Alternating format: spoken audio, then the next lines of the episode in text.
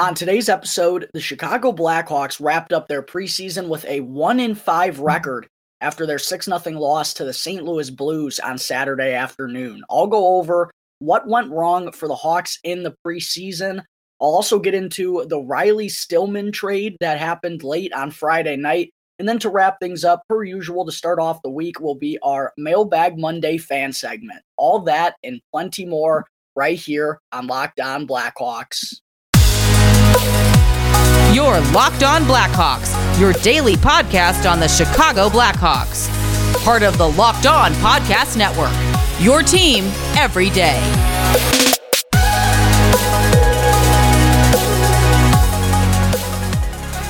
Welcome to the Locked On Blackhawks podcast, your daily podcast on the Chicago Blackhawks. Today is Monday, October 10th. I'm your host, Jack Bushman.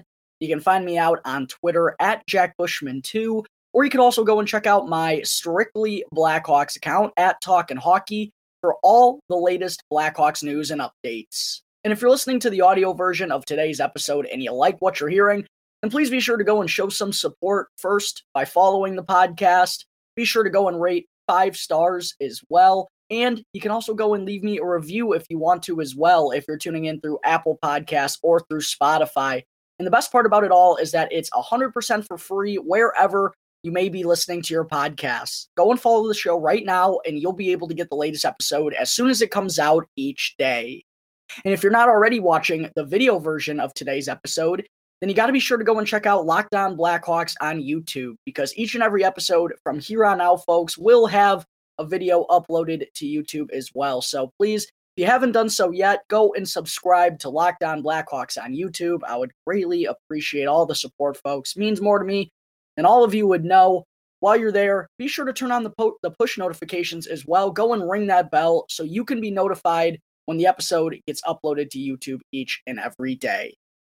All right, good morning, everyone. Thank you all for tuning into another episode of Locked On Blackhawks, your one-stop shop for all things Chicago Blackhawks. And thank you all for making the show your first listen here to start off your week. Hope everyone out there had a lovely weekend and enjoyed themselves. I know it was a little brisk out there on Friday and Saturday, but yesterday things started to warm up a little bit. It was a lovely afternoon, so I hope some of you got to enjoy that, because looking ahead at the forecast, there probably aren't too many nice days left, especially here in the Chicagoland area. Winter is coming, as they like to say in Game of Thrones, and it's a sad reality that we all find ourselves in around October, that summer days are long gone. Days in the 70s are few and far between. We'll be lucky to get even a couple more in the 70s. So, yesterday was definitely nice to get outside for a couple of hours and enjoy it.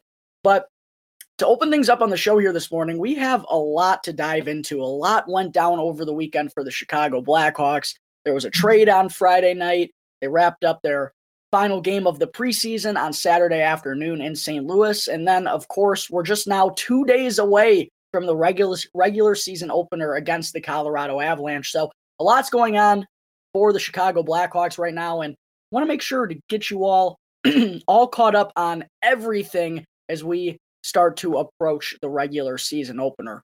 But to open things up this morning on the show, folks, let's just get into the preseason disaster that we saw from the Chicago Blackhawks the past couple of weeks. And in nice fashion, they wrapped it up with a beautiful little 6-0 loss to the St. Louis Blues on Saturday afternoon, which I'm very happy we all didn't have to watch since it wasn't televised in the Chicagoland area. Thank the Lord that we didn't have to sit through that. It definitely would have ruined my Saturday.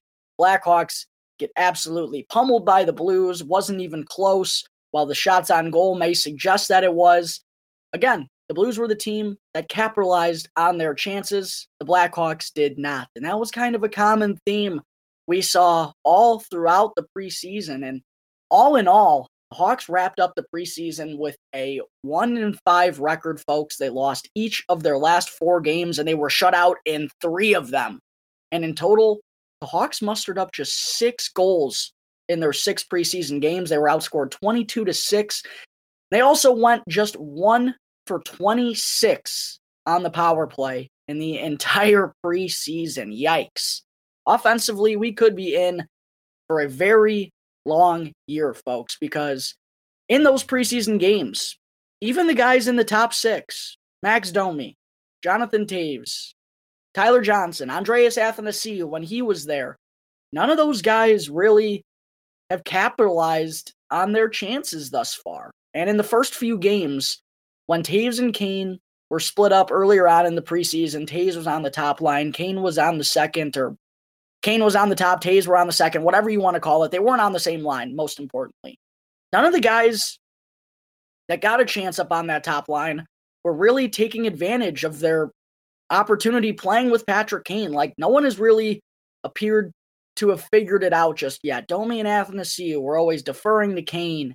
Domi kind of blew a couple real good scoring looks in the preseason. Athanasiou, I mean, his speed is evident night in and night out. It's going to give him opportunities. It's just all about whether or not he's going to convert on those. And that's kind of been the story of his career thus far. And in the preseason, wasn't able to take advantage of those opportunities.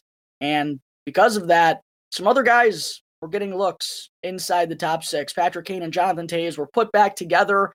It's been pretty gross all in all for the Blackhawks offense. No one's really set in stone. No one's really fully grasped their job that's up for grabs in front of them. I think it's going to be a lot of tinkering and hitting the blender from Luke Richardson to open up the year, if I had to guess, because he's still trying to figure out what forward combinations are going to work. Who's a top six guy? Who's a bottom six guy? Who can play with Patrick Kane? Who can't? It's still up for grabs, and we didn't really learn a whole much about the Blackhawks offense this preseason because they only scored 6 goals in those 6 games, and not a lot of it came from the offensive leaders, so on and so forth. And then the power play. I will say, the puck movement has been better, but they're just still so reluctant to get the puck to those high danger areas. And it's so frustrating because when you go and you watch other teams across the NHL, especially some of the better teams, they just move the puck with ease on the power play and get it into the bumper situation when there's an opening there, or get it across for one-timers. The puck movement is just so effortless, and they make it look so easy to find the open man, and the Blackhawks just never can seem to do that. Like, they move the puck well on the perimeter, yeah, and they got things moving around at least a little bit, but not a whole lot of high-danger area chances. It's a lot of shots from out near the blue line, out at the dot, and if that's going to be the only thing that works, they need to do a better job at getting some traffic in front of the net and causing havoc in front of the goaltender, because that's the only way it seems like the Blackhawks are going to get the job done on the man advantage. They're just not finding those tic-tac goal situations. And just all in all, a clear approach, I guess, poor approach from the Blackhawks. It was just clear they weren't aggressive enough with the puck on their stick in the preseason. Like, they weren't shooting it at the right times. It just feels like they're trying to do too much always. And yeah, the power play really struggled in their 6 games this preseason. 1 for 26. Not a whole lot of good looks.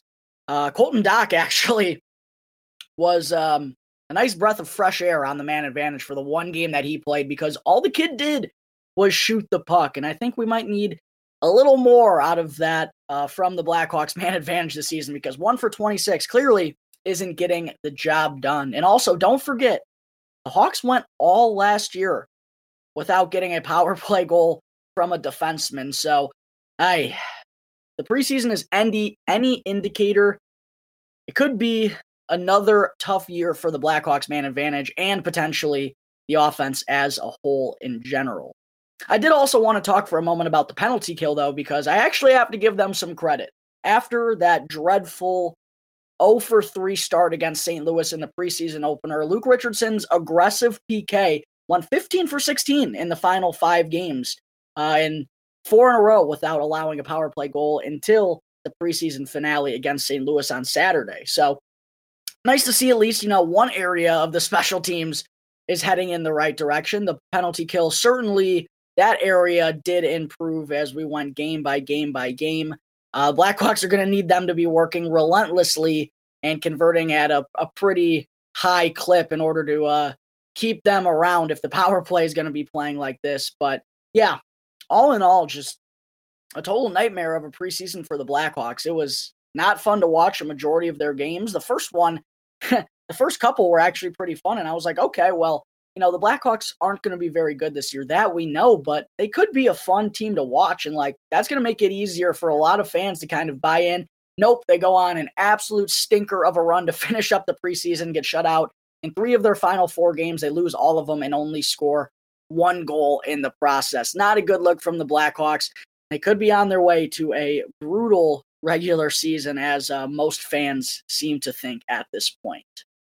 All right, there are some quick thoughts on the Blackhawks' brutal preseason. Coming up in just a moment, I will break down the Riley Stillman trade that happened on Friday night and what it means for the Blackhawks' opening night roster. But first, I need to talk to you all about BetOnline. BetOnline.net is your number one source for all pro and college football betting needs and sports info this season. You can find all of the latest football developments, game matchups, news, and podcasts on whatever game you want to place a wager on. BetOnline is also your continued source for all sports wagering information, including live betting, esports, and game scores. It's both the fastest and the easiest way to check in on all your favorite sports and events, including the MLB, MMA, boxing, and even golf. So head on over to the website today, or you can also use your mobile device to learn more right now about the trends in action. Bet Online, where the game starts. All right, we're back here on the Locked On Blackhawks podcast. Segment 2, let's dive right into the Friday night trade that the Blackhawks made, sending defenseman Riley Stillman to the Vancouver Canucks in exchange for forward Jason Dickinson and a 2024 second round pick. And man, surprising trade that occurred on Friday night for the Chicago Blackhawks. Just 5 days before their season opener against Colorado, I really figured this was going to be the group that the Blackhawks were going to roll with in Denver to open up the season. But then, you know, we heard in the preseason and in training camp and throughout the summer that the Blackhawks, Kyle Davidson, their general manager, was going to try to weaponize his cap space availability. And with a lot of other NHL teams out there, a good majority of the NHL teams out there being right up against the salary cap this season, and a lot of teams are needing to move pieces around in order to kind of make things work. Kyle Davidson wanted to be able to take advantage of those situations. He talked about that in the summer, and looks like on Friday night, he found himself in a position to do so. And unfortunately for Riley Stillman, you know, someone who probably thought he was solidified on the NHL roster and was going to get a really good look with the Blackhawks this season to kind of prove to the organization that he can be an NHLer full-time and he is part of the future on defense for this team. It seemed like it was going to be a make-or-break year for Stillman, but ultimately I just think Kyle Davidson got too good of an offer to say no to. And I when I look at this trade, funny enough, I was actually asleep on Friday night, of course. The one time I like go to bed early on Friday night, prepping myself for a busy weekend, the Blackhawks make a trade at like 9:30 on Friday night, literally like unprecedented. But when I woke up on Saturday morning and I saw this trade, I don't know how anyone could be mad. Like, I feel like this is a home run by Kyle Davidson. And while it definitely sucks for Riley Stillman, I feel for him because this was probably a group he was really close with, and he really wanted to prove himself to this organization. Like, I thought, you know, Riley Stillman was a lock to be on the NHL roster given his experience and his age and just the group that the Blackhawks have right now. But I still felt like he had a ton to prove to this new front office and to this new coaching staff. Like, this was still going to be a really big year for him, even though he already is in that NHL pedestal compared to some of the other guys. I still feel like to get this type of return for Riley Stillman, it absolutely had to be done. And there are some people out there who feel like the Blackhawks didn't take advantage of Vancouver's cap situation enough by only getting a second round pick and Jason Dickinson. Those are probably the same people who thought that the move by Davidson to get back into the first round for a third time at the 2022 NHL draft by taking on Peter Mrazek's contract. They're probably the same people who thought that was a bad deal. Look, yeah, you can always make the case that he could have gotten more, sure, but This is a really good deal. Like, I feel like Kyle Davidson in this situation wouldn't want to try and get more in the chance of ruining this trade, because a second round pick in the 2024 NHL draft, that alone for Riley Stillman, I think trading Riley Stillman for a second straight up is a win for the Blackhawks. No doubt about it. Like, Stillman may be an NHLer, but I don't think he's ever going to be a top four guy. And to get a second round pick for a third pairing defenseman feels like really good value to me. Now, obviously, the Blackhawks take on Jason Dickinson, and he's got 2 years left on his current deal at $2.65 million. So they saved the Vancouver Canucks about $1.3 million. Riley Stillman has 2 years left with $1.3 million on his deal. So they saved, the Canucks were able to save half of that by moving Dickinson. I still think this is just a phenomenal trade by the Blackhawks all in all. And Kyle Davidson just continues to do what he told us he was going to do. There's no surprises here.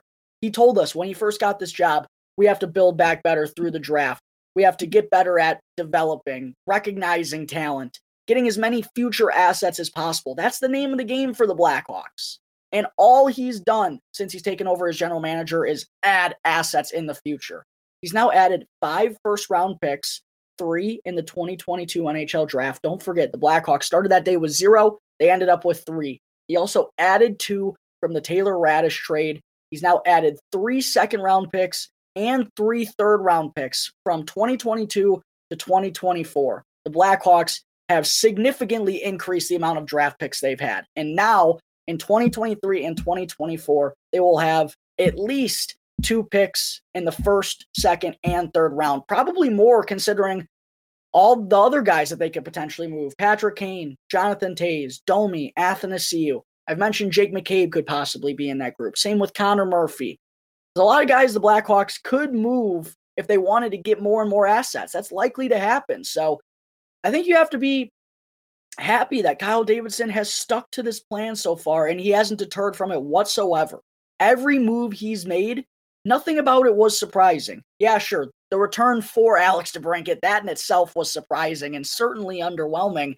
But the trade in itself, you can't say you've been backstabbed by the franchise, because Kyle Davidson laid out the foundation of what he was going to do, and he's executed it. He's stuck to his plan. He's stuck to his word, and he's done exactly what he said he was going to do. And I think that it means a lot for the Chicago Blackhawks. It means a lot for them to actually have a plan and to actually have a direction. That in and alone of itself feels like a victory, considering what we've been through the last few years. And Kyle Davidson is sticking to his plan. Now, will it work? That's something we're going to find out 3, 4, 5, 6 years down the road. But at least Kyle Davidson is sticking to his gut. He's sticking to his foundation, sticking to the core, and doing what he said he was going to do. And trading Riley Stillman, who's a fringe guy, look, I'll lay out how this trade can be won or lost for both teams. The Blackhawks, how this is a win is if they take advantage of that second round pick. They draft well, they get a good player at that pick, and he becomes a good NHLer one day down the road. Also, Jason Dickinson, while I get he's 27 years old, kind of just another guy who's going to be in there. He is a bottom 6 NHLer already at his career. He's a former first-round pick. He's already played nearly 300 NHL games for the Dallas Stars and the Vancouver Canucks. Probably overpaid, no doubt about that, but the Blackhawks have room to overpay guys. They're not really worried about their cap situation right now. By taking on Dickinson's bad deal, again, he's got 2 years left at $2.65 million. Can jump right in and be in the bottom 6. And to get a second-round pick just for Riley Stillman, that seems like an absolute win for me at the end of the day. So I was really happy with this Riley Stillman trade. I know it's tough for Stillman personally, but that's the nature of the beast in the NHL, man. It's a business at the end of the day. And I think this was just a deal too good for Kyle Davidson to say no to. So yeah, Jason Dickinson, now part of the Blackhawks NHL group. Riley Stillman's in Vancouver. Kyle Davidson has added yet another draft asset. Hopefully we hit on that pick, because, so far, his first draft class, the 2022 class, looks really sharp, and I'm excited to see this prospect pool continue to grow and grow and grow over the next few years. Also, real quick, before I get into our third and final segment of the day, I did want to mention how this trade kind of affects the Blackhawks NHL roster for opening night. Now, everything is still pretty much set in stone, but there are a couple of things up in the air. In terms of the NHL forwards, pretty set in stone. The only thing that's changed is now Jason Dickinson is going to come in. He's an NHL guy, certainly capable of jumping into the bottom six right now. And that has bumped Buddy Robinson out of the mix. Buddy Robinson looked to be the extra forward that the Blackhawks were going to keep on their opening night roster. He'd be the 13th guy. I believe Borris Kachuk, he's still going to be out for quite some time. When he comes back, he'll obviously return to the NHL group. But now Buddy Robinson was placed on waivers yesterday for the purpose of being reassigned to the Rockford IceHogs. I don't expect him to be claimed. So now it's going to be interesting to see kind of who is the extra forward here. Is it going to be Jason Dickinson? The forward group as a whole, we got Tyler Johnson, Jonathan Toews, Patrick Kane, Philip Kurashev, Max Domi, Taylor Raddysh. I'm interested to see if that opens up the season as the second line. Then we have Andreas Athanasiou. Where is he going to be? Is kind of the million-dollar question. Then there's Sam Lafferty and Juju Jarkera. Then we got Colin Blackwell, Reese Johnson, and Mackenzie Entwistle. Those are the 12 guys. 13 is Jason Dickinson, excuse me. There is a Josh Dickinson as well. I used to be part of the Blackhawks organization. So, yeah, now it's kind of time to see who's going to be the extra. Is it going to be Dickinson? Is it going to be, someone like Entwistle or Kara, or who's going to be the odd man out? That's going to be one thing to keep an eye on in these final couple of days before the regular season opener against the Avalanche. And then on defense, with Stillman now out of the mix, we saw Isaac Phillips get recalled over the weekend, but I think that was only so the Blackhawks would have enough healthy defensemen to play in that game against St. Louis, because Jake McCabe, while he did return to practice on Friday in full contact, which is great news, and it seems like he is going to go on the road trip with the Blackhawks. They have a 3-game road trip to open up the season. Doesn't seem like he's going to play in any of those 3 games, and they are currently targeting Friday, October 21st, the home opener against the Red Wings, as a potential return date for Jake McCabe. Connor Murphy also did return to practice on Friday. He's been nursing a back injury a little bit. Sounds like the Blackhawks are confident that he's going to be able to go on Wednesday. The one who's really up in the air is Caleb Jones. We saw him injure his shoulder in the second-to-last preseason game for the Blackhawks. Hasn't been around at practice recently. His status is a little more up in the air for the opener against the Avalanche on Wednesday. So we're going to see. But as of right now, we know Jack Johnson and Seth Jones are going to be healthy enough to be in the lineup. Still got to see what combinations Luke Richardson is going to go with. He's kind of been mixing and matching, as he's done with the forward group in the past week or so. I think Connor Murphy, it sounds like he's going to be healthy to go for the season opener. Then we have Alex Vlasic, Filip Roos, and Alec Regula. What's going to happen here? And interestingly enough, we've kind of heard a development about Filip Roos. I'm still very confused on his last name, folks. I promise I'm going to get it down soon. But apparently there is a clause in his contract where he could return to his Swedish team if he isn't up at the NHL level. Now, we heard Roos talk with the media recently and say he would prefer to stay in the NHL, but I don't know if it's his choice or if his Swedish team kind of has the rights and they get the ultimate final say. Whatever it may be, I do wonder if that's going to impact Filip Roos and whether or not he makes the NHL lineup, because it looks like he could be in there over Alex Vlasic right now. I feel like the Blackhawks, kind of like Reichel and kind of like Soderblom, they're not opposed to giving Vlasic more time in Rockford. Or I guess he hasn't had any time in Rockford. Giving him some time in Rockford this season to kind of get some more opportunities with that group, really be the man down there, playing all scenarios, a big role. The Blackhawks are really valuing that as an organization, and with Regula having a little bit more pro experience and being a little bit more developed than he, and Filip Roos in that same boat, feels like those two have the better chance to make the opening night lineup as the final 2 defensemen. But there is a chance that all 3 can make it as well. It's really coming down to the wire here on defense for the Blackhawks. That's the one position I really think all fans should be keeping an eye on these final 2 days to see how they are going to go about it, whether or not Caleb Jones is going to be healthy enough to play. It's really interesting with the youngins on the back end for the Blackhawks to see what all is going to go down in these final days before the regular season begins. Getting into segment 3 now today, before I wrap things up, folks, it's time to get into our weekly Mailbag Monday fan segment, where I answer a question from a couple of lucky listeners right here on Locked On Blackhawks. The first question I wanted to answer today comes from Landon McClellan, at LandonMcClell15 on Twitter, who asked, "Hey, Jack, I'd like to know your opinion on what a possible trade return for Kane and Toews would look like. Some interesting prospects to look at to help the rebuild, and the possibility of Kane re-signing in the offseason after being traded for a potential cup run." A lot of questions here to break down. In terms of what a return would look like for Jonathan Toews, man, it's tough to say right now, because I think a lot of that is going to hinge on how he plays in the first half of the regular season, because even if the Blackhawks cut down his salary, they retain 50% and cut it down to $5.25 million. Yeah, that's the right math. Yeah, that is the correct math. Good. If he's playing poorly, you know, not a lot of teams are going to be able to take on $5.25 million, and also are going to be wanting to give up assets to do so without a contract being signed in the future. Like, it's going to be tough to move Jonathan Toews if he's not playing well, and the Blackhawks really aren't going to have that much leverage in the situation. Also, considering that Toews probably isn't going to want to sign an extension right away to wherever he gets traded. So, yeah, it's tough to kind of gauge exactly what that's going to be for Patrick Kane, considering that he's been the more consistent player, you know, I don't want to say throughout his career, because early on Jonathan Toews was amazing, but especially since they've reached the 30-year-old plateau, he's been more consistent than Jonathan Toews has, no doubt about it. I was actually having this debate with a buddy the other day.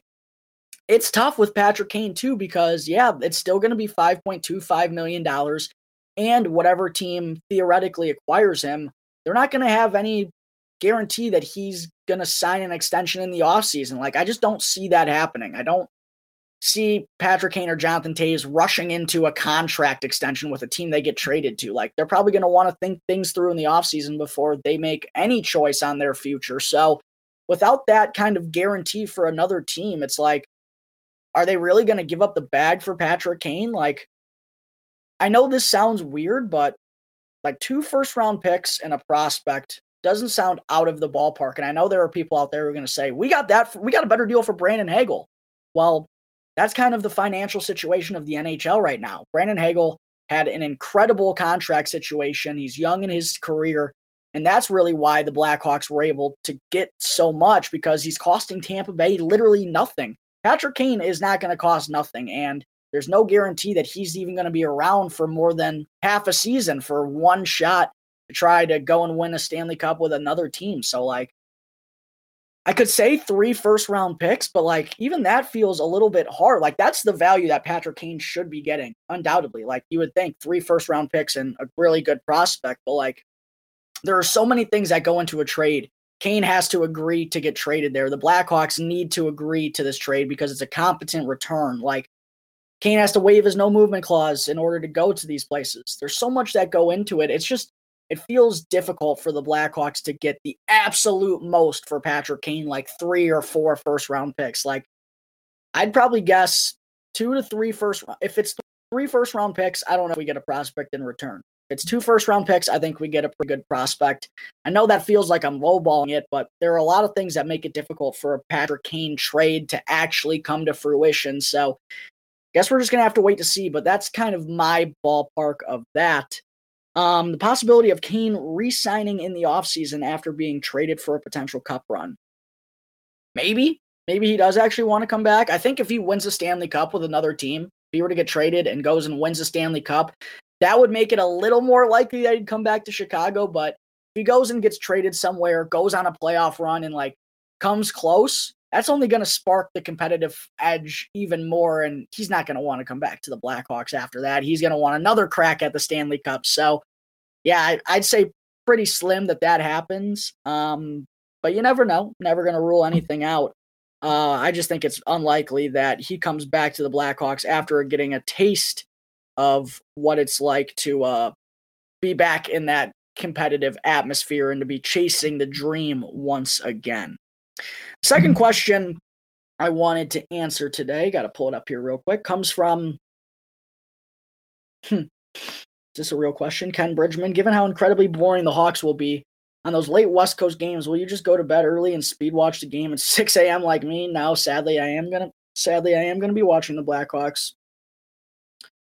From Joe Cromwell, will the Blackhawks be the worst? You know, they might be. I don't think they're going to be worse than Arizona. I just don't. But they might be. After what we saw in the preseason, it was ugly, folks. It was not a good look for the Blackhawks in the preseason. I think their biggest competition for the Connor Bedard sweepstakes is the Arizona Coyotes. I don't know if they can be worse than them. That's a really ugly team on paper. But let the games commence here in just a couple of days, folks. Last question. At Hawks Tank, July 22 created account. Lovely. From Hawks Tank, is it time for Rocky Wirtz to step down as chairman? I know at this point it's just a title, but Danny is seemingly doing this job and thusly deserves the title as well. Also, no point in ever having Rocky speak at a town hall again. Thoughts? Yeah, don't expect Rocky Wirtz to be saying too much publicly after that disgraceful outburst last year. Oh my gosh, I actually still can't believe that really happened. Again, credit to Mark Lazarus and Phil Thompson for literally just asking questions as journalists and Rocky Wirtz throwing a temper tantrum as a 75-year-old billionaire. It was really quite pathetic. Is it time for Rocky Wirtz to step down as chairman? I don't know. I don't think it's ever really going to matter. What I'm just more so happy with is the job that Danny Wirtz is doing. I think Danny Wirtz is doing an unbelievable job. He shows that he actually cares about this franchise and not just what happens on the ice, not just wins and losses, but like he cares about the community. He cares about the city of Chicago. He cares about the Native Americans. He's trying to learn more about them. He's trying to honor them and do the right things in that direction.